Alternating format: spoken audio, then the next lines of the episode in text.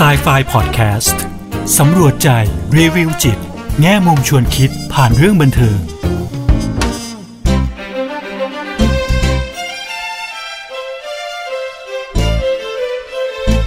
สวัสดีค่ะ กลับมาพบกับครูเอ ดรกุลวดีทองไพบูลกับไซไฟพอดแคสต์กันอีกครั้งนะคะ พอดแคสต์ที่จะนำพวกเราไปสำรวจใจ รีวิวจิต แง่มุมชวนคิดผ่านเรื่องบันเทิงค่ะ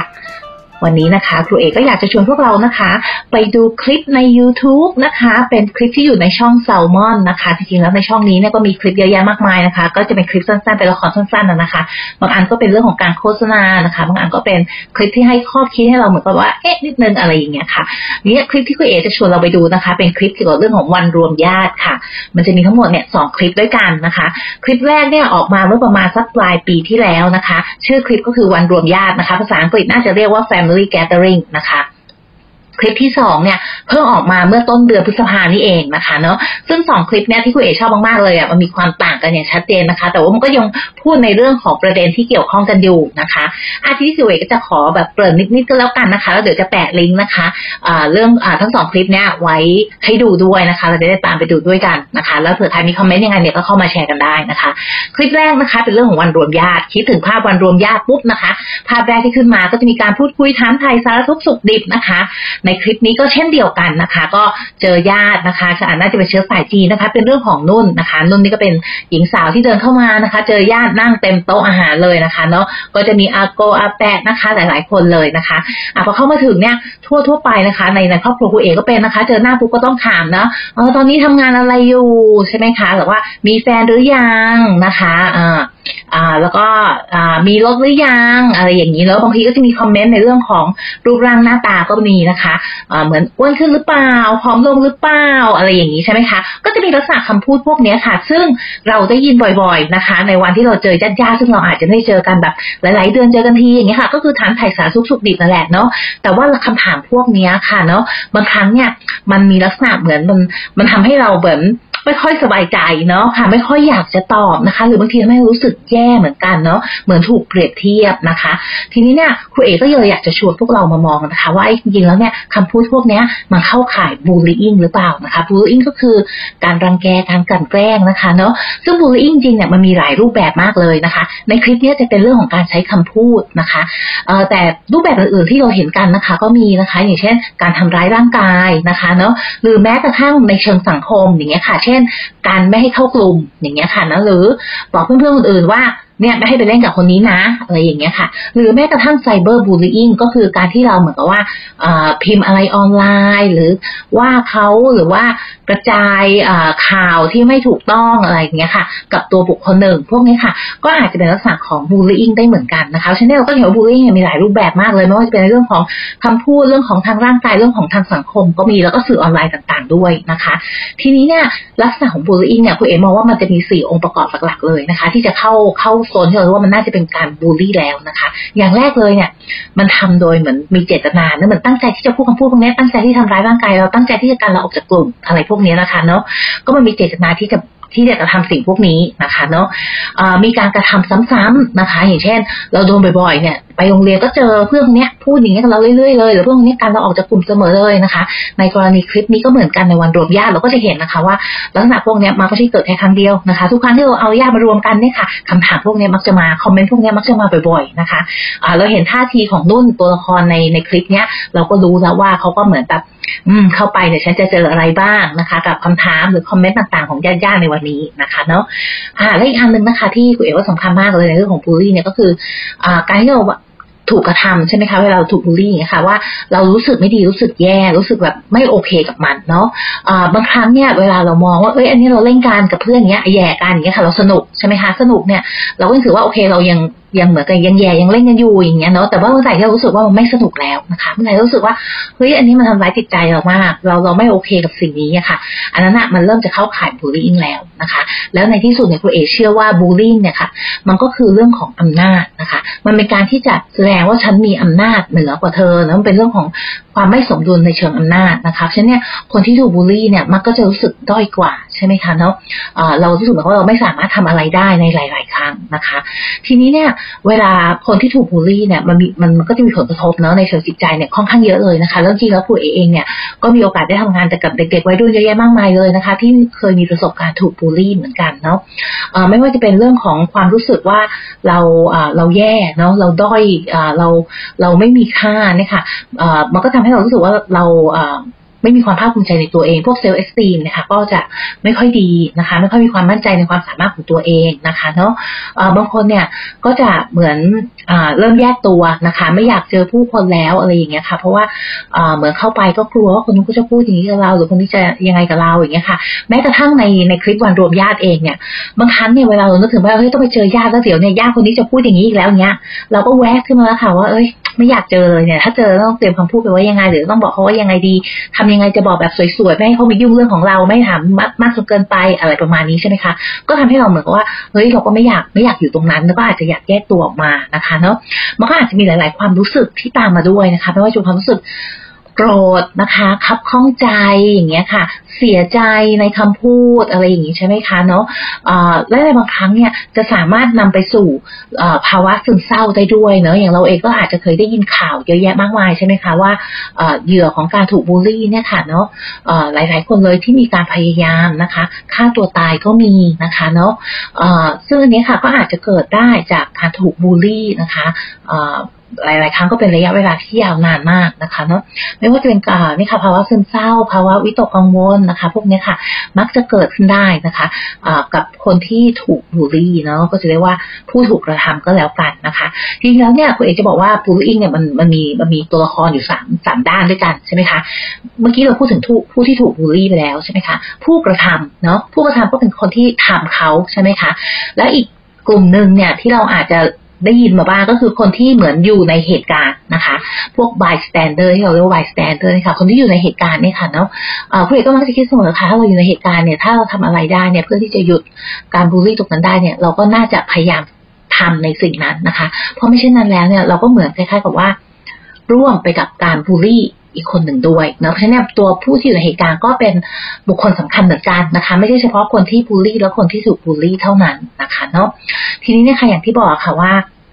หลายๆครั้งเนี่ยการถูกบูลลี่เนี่ยมันก็ทำให้เราเกิดภาวะต่างๆทางจิตใจนะคะ ไม่ว่าเป็นเรื่องของการทำร้ายตัวเองภาวะซึมเศร้าภาวะความวิตกกังวลแยกตัวนะคะ บางคนก็อาจจะหันหาสิ่งเสพติดหาเหล้าหายาพวกนี้ค่ะเนาะเพื่อที่ทำให้ตัวเองอะไม่รู้สึกแย่นะคะ กับกับตัวเองเนาะจริงๆแล้วเนี่ยมันก็จะมีงานงานวิจัยค่ะมาสปอร์ตนะคะ เยอะแยะมากมายเลยนะคะ กับเด็กๆที่เคยถูกบูลลี่เนี่ยค่ะเนาะเมื่อโตขึ้นมาแล้วเนี่ยค่ะ ก็มักจะพบว่ามีความเสี่ยงที่สูงขึ้นนนะคะ ที่จะมีภาวะซึมเศร้านะคะ หรือความวิตกกังวลนะคะ ที่มากเกินไปนะคะเนาะอาจจะบางคนเนี่ยเข้าขั้นเป็นโรคได้เลยทีเดียวนะคะเนาะแล้วคุณภาพชีวิตเนี่ยค่ะเมื่อโตขึ้นมาเนี่ยก็อาจจะไม่เอ่อเขาเรียกนะไม่ไม่ได้ดีที่สุดนะคะ ไม่ได้ดีมากนักนะคะ จากประสบการณ์ที่เขาเคยถูกบูลลี่มาก่อน แต่คุณเอกก็เข้าใจที่มาที่ไปใช่ไหมคะเขาเคยถูกบูลลี่พอมาเป็นระยะเวลายาวนานเนี่ยค่ะมันก็จะมีความความคิดอะไรบางอย่างเกี่ยวกับตัวเอง ความคิดในแง่ลบเกี่ยวกับตัวเองที่มันอาจจะฝังอยู่ลึกซึ้งมากอะไรอย่างนี้ใช่ไหมคะเนาะแล้วพอเราโตขึ้นมาเราก็อาจจะมีความรู้สึกที่ไม่ไม่ค่อยดีกับตัวเองเท่าไหร่อย่างเงี้ยค่ะก็ส่งผลให้เราเกิดภาวะทางจิตใจตามมาด้วยนะคะอะทีนี้เนี่ยในคลิปแรกนะคะ คลิปแรกก็จะเป็นประเด็นที่เกี่ยวว่าเอ้ยคำพูดช่วงเนี้ย มันทำให้อีกคนนึ่งอะก็คือนุ่นนี่แหละตัวละครนี่แหละรู้สึกไม่ดีนะคะเนาะอ่าแล้วมันก็จะมีสีนแบบว่าเฮ้ยเนี่ย ถ้าฉันทำได้ฉันจะโต้ตอบยังไงใช่ไหมคะ ก็คือก็จะพยายามบอกทุกคนแหละว่าอย่ามาแบบ อย่ามาพูดอย่ามาถามเรื่องพวกนี้กับเราอะไรอย่างนี้ใช่ไหมคะเนาะแต่ว่าคุณเอกจะบอกว่าในคลิปเนี้ยสิ่งที่น่าสนใจก็คือในที่สุดแล้วอะค่ะ สิ่งที่นุ่นคิดว่านุ่นอยากจะโต้ตอบแบบนี้แบบนั้นอะมันไม่ใช่สิ่งที่เขาทำจริง นะคะ ซึ่งอันนี้คือสิ่งที่เราเห็นจริง ๆ เลยในสังคมของเรานะคะ คนที่ถูกบูลลี่หลายคนอะ เก็บทุกอย่างไว้ในใจนะคะอะก็ยิ้มเจือนๆออกไป เหมือนที่นุ่นทำในคลิปนี้เลยนะคะอ่าญาติพูดมาก็ยิ้มเจือนๆออกไปอะไรอย่างเงี้ยทั้งที่ใจเราอะมันไม่รู้สึกโอเคเลยนะคะ เนาะเราก็อาจจะต้องมีวิธีการนะคะ ที่จะพูดเขายังไง อาจจะต้องใช้ทักษะในการที่จะรักษาสิทธิ์ตัวเองที่เราเรียกว่า assertiveness เนี่ยค่ะเนาะเอาเข้ามาใช้บ้างนะคะ เวลาเราเจอบูลลี่อย่างเงี้ยค่ะเนาะจริงๆแล้วเนี่ยคุณเองก็อยากจะพูดด้วยว่าครอบครัวเนี่ยเป็นหน่วยสังคมที่ที่เล็กที่สุดนะคะ แล้วหลาย ๆ ครั้งเนี่ย การบูลลี่เนี่ยมันเริ่มในครอบครัวนะคะ พอมันเริ่มในครอบครัวเนี่ยพอเราโตขึ้นมาเราถูกย้ำเรื่อยๆอย่างเงี้ยค่ะ มันก็ทำให้มันยิ่งยากขึ้นเนาะความท้าทายที่จะก้าวข้ามผ่านไอ้ความรู้สึกไม่ดีของตัวเองเนี่ย มันก็ยิ่งจะยากมากขึ้นเรื่อยๆนะคะ อืมทีนี้เนี่ย วิธีการใช่ไหมคะวิธีการว่าเอ้ยเราจะเดินออกจากภาวะที่ถูกบูลลี่อะไรอย่างเงี้ยค่ะยังไงได้บ้างนะคะเออมันก็มีหลาย ๆ วิธีนะคะเอ่อที่ครูเอ๋มักจะแนะนำบ่อย ๆ เลยเนี่ยก็คือ ถ้าเป็นอยู่ในเด็กวัยเรียนอย่างเงี้ยค่ะ เราก็มักจะแนะนำว่าให้เราเดินออกมาจากตรงนั้นเนาะอย่าอยู่ตรงนั้นใช่ไหมคะหรือว่าเหมือนว่าอย่าไปใส่ใจอย่างเงี้ยค่ะเพราะเพราะว่าคนที่เลือกที่จะบูลลี่คนอื่นเนี่ยนะคะ ที่จะรังแกหรือกันแกล้งคนอื่นเนี่ย มักจะเลือก คนที่เขาจะได้ปฏิกิริยาตอบสนองที่เขาต้องการนะคะ อย่างสมมติว่าถ้าเขารู้ว่าเขาแกล้งคนนี้ไปแล้วคนนี้จะร้องไห้โฮหรือว่าจะโกรธจัดแล้วก็จะวิ่งไล่แล้วในสุดแล้วก็จะถูกครูว่าถูกครูทำโทษอะไรอย่างเงี้ยค่ะเขาก็จะยิ่งทำนะคะฉะนั้นเนี่ยถ้าเราไม่ให้สิ่งที่เขาต้องการ ไม่ได้ให้ปฏิกิริยาตอบสนองที่เขาต้องการเนี่ย เราก็หวังว่าอีกหน่อยเขาก็จะหยุดนะคะ แล้วในหลาย ๆ ครั้งมันก็เป็นอย่างนั้น แต่มันก็ไม่ใช่ทุกครั้งตลอดไปนะคะ มันก็อาจจะต้องมีเทคนิคอื่น ๆ มาช่วยด้วย เช่นอาจเดินออกจากสถานการณ์ก่อนเห็นเขาเดินมาก็ไปอยู่ข้างๆผู้ใหญ่ไปยืนอยู่กับผู้ใหญ่อะไรอย่างนี้ค่ะ อันนี้ในกรณีที่เป็นเด็กใช่ไหมคะเนาะแต่อย่างที่บอกค่ะอย่างแม้กระทั่งในในคลิปเนี้ยเราเห็นว่า family gathering เนี่ยก็คือครอบครัววันรวมญาตินี่แหละ มันเป็นเรื่องของอำนาจใช่ไหมคะว่าผู้ใหญ่เนี่ยก็มีลักษณะที่แบบว่าเหมือนการแบบบูลลี่เด็กนะคะ แล้วพอเด็กเหมือนแสดงสีหน้าไม่พอใจหรืออะไรอย่างเงี้ยค่ะ ผู้ใหญ่ก็มักจะมองแบบว่าเฮ้ยยูแบบคิดมากอะอะไรเรื่องเล็ก ๆ น้อยๆแบบไม่ได้เจอกันนะเป็นญาติกันไม่เห็นเป็นไรเลยอย่างเงี้ยค่ะเนาะแต่ทีนี้พูดเอว่าเราต้องมองที่จิตใจมากกว่านะจิตใจของผู้ที่ได้รับสารนะคะว่าเขารู้สึกย่างไรนะคะ ทีนี้สิ่งที่นุ่นนะคะ ตัวละครในคลิปแรกบอกนะคะ ก็คือ เนี่ยเราทุกคนเนี่ยต้องมีเอมพัตตีบ้างนะคะเอมพัตตีคืออะไรนะคะเวกจะบอกว่ามันก็คือการเอาใจเขามาใส่ใจเรานะคะ เหมือนสามารถมองผ่านมุมมองของอีกบุคคลหนึ่งได้นะคะเนาะก็อาจเป็นการเห็นอกเห็นใจด้วยนะคะ ว่าเราต้องมีเอมพัตตีก่อนที่เราจะพูดก่อนที่เราจะทำอะไรลงไปอะคิดถึงใจเขาบ้างว่าคำพูดพวกนี้มันจะกระทบจิตใจเขามาก มากน้อยแค่ไหน จะทำให้เขาเสียใจมากน้อยแค่ไหนนะคะ ในการกระทำของเราเนาะแล้วในที่สุดแล้วเนี่ยเอมพัตตีเนี่ยอย่างเดียวไม่พอนะคะ เพราะว่าเอมพัตตีมันต้องแสดงให้เขาเห็นด้วยนะคะยังไงนะคะเขาบอกว่า kindness เนี่ยค่ะ ก็คือการแสดงออกซึ่ง empathy นะคะเขาบอกว่า kindness is empathy in action นะคะเนาะก็คือการที่เราแสดงออกด้วยความเมตตานะคะแล้วก็คืออเหมือนมีน้ำใจอย่างเงี้ยค่ะคิดใจที่ถึงใจเขาใจเราก่อนที่เราจะ ทำอะไรลงไปนะคะไม่ว่าเป็นคำพูดการกระทำอะไรก็แล้วแต่เนี่ยค่ะเนาะะซึ่งมันอาจจะดูเหมือนเป็นการบูลลี่ได้นะคะอะคลิปแรกก็ฝากเราไว้นะคะ ในในในจุดที่แบบว่าเออเรื่องของการมองในเรื่องของเรื่องของการบูลลี่นะคะ แล้วก็เรื่องของเอมพัตตีพอมาคลิปที่สองนะคะคุณเอกพูดสั้นๆอีกนิดเดียวนะคะ คลิปที่สองเนี่ย สิ่งที่เฟยชอบมากก็คือคลิปแรกเนี่ยมันทำให้เราเห็นว่าสิ่งที่ไม่ควรจะทำคืออะไร พอมาคลิปที่สองอะเขาก็แสดงว่าเฮ้ยสิ่งที่ควรทำอะพึงทำอะมันคืออะไรบ้างนะคะ ก็เหมือนกันค่ะ เป็น family gathering วงเล็บ again นะคะ ก็คือวันรวมญาติอีกครั้งหนึ่งนะคะ แต่คราวนี้ทุกอย่างเปลี่ยนไปนะคะ ตัวละครที่เข้ามาก็คือพลอยนะคะพลอยได้เป็นตัวละครหลักนะคะ ก็มีตัวละครอื่นๆอีกหลาย ๆ คนเลยนะคะ คราวนี้เนาะแต่ครั้งนี้เนี่ย ผู้ใหญ่ที่นั่งอยู่บนโต๊ะค่ะ มีตัวช่วยนะคะ มีตัวช่วยที่ผ่านหูฟังนะคะประมาณว่าคอยกำกับว่าเฮ้ยต้องพูดอย่างนี้นะ ต้องพูดอย่างนั้นนะ หรืออย่าเพิ่งอย่าเพิ่งอย่าเพิ่งพูดอย่างนี้ออกไป เดี๋ยวมันจะไม่ดีนะคะ ก็คือมีตัวช่วยเนาะทีนี้ลักษณะที่เราเห็นในคุณเอชอบมากเลยในที่สองนี่ค่ะเพราะว่า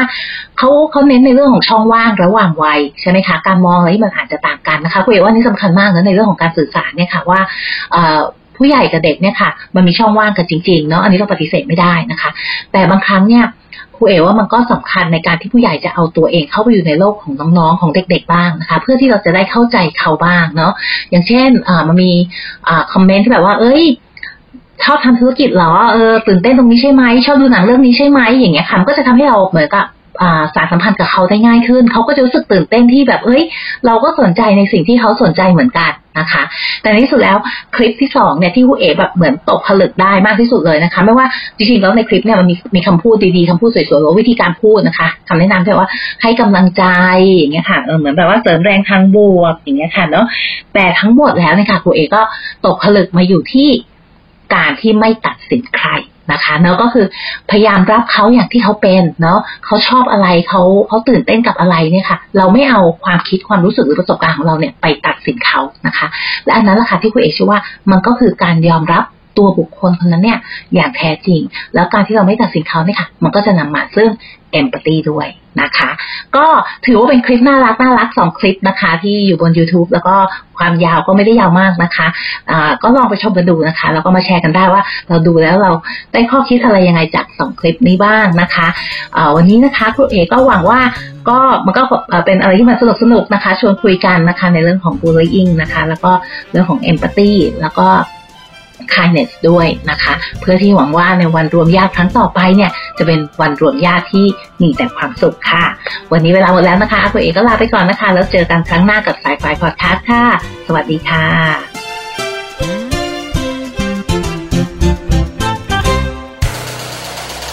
ฮูดี้พอดแคสต์ฮูดี้พอดแคสต์เรื่องที่คุณฟังแล้วต้องร้องว่าฮูดี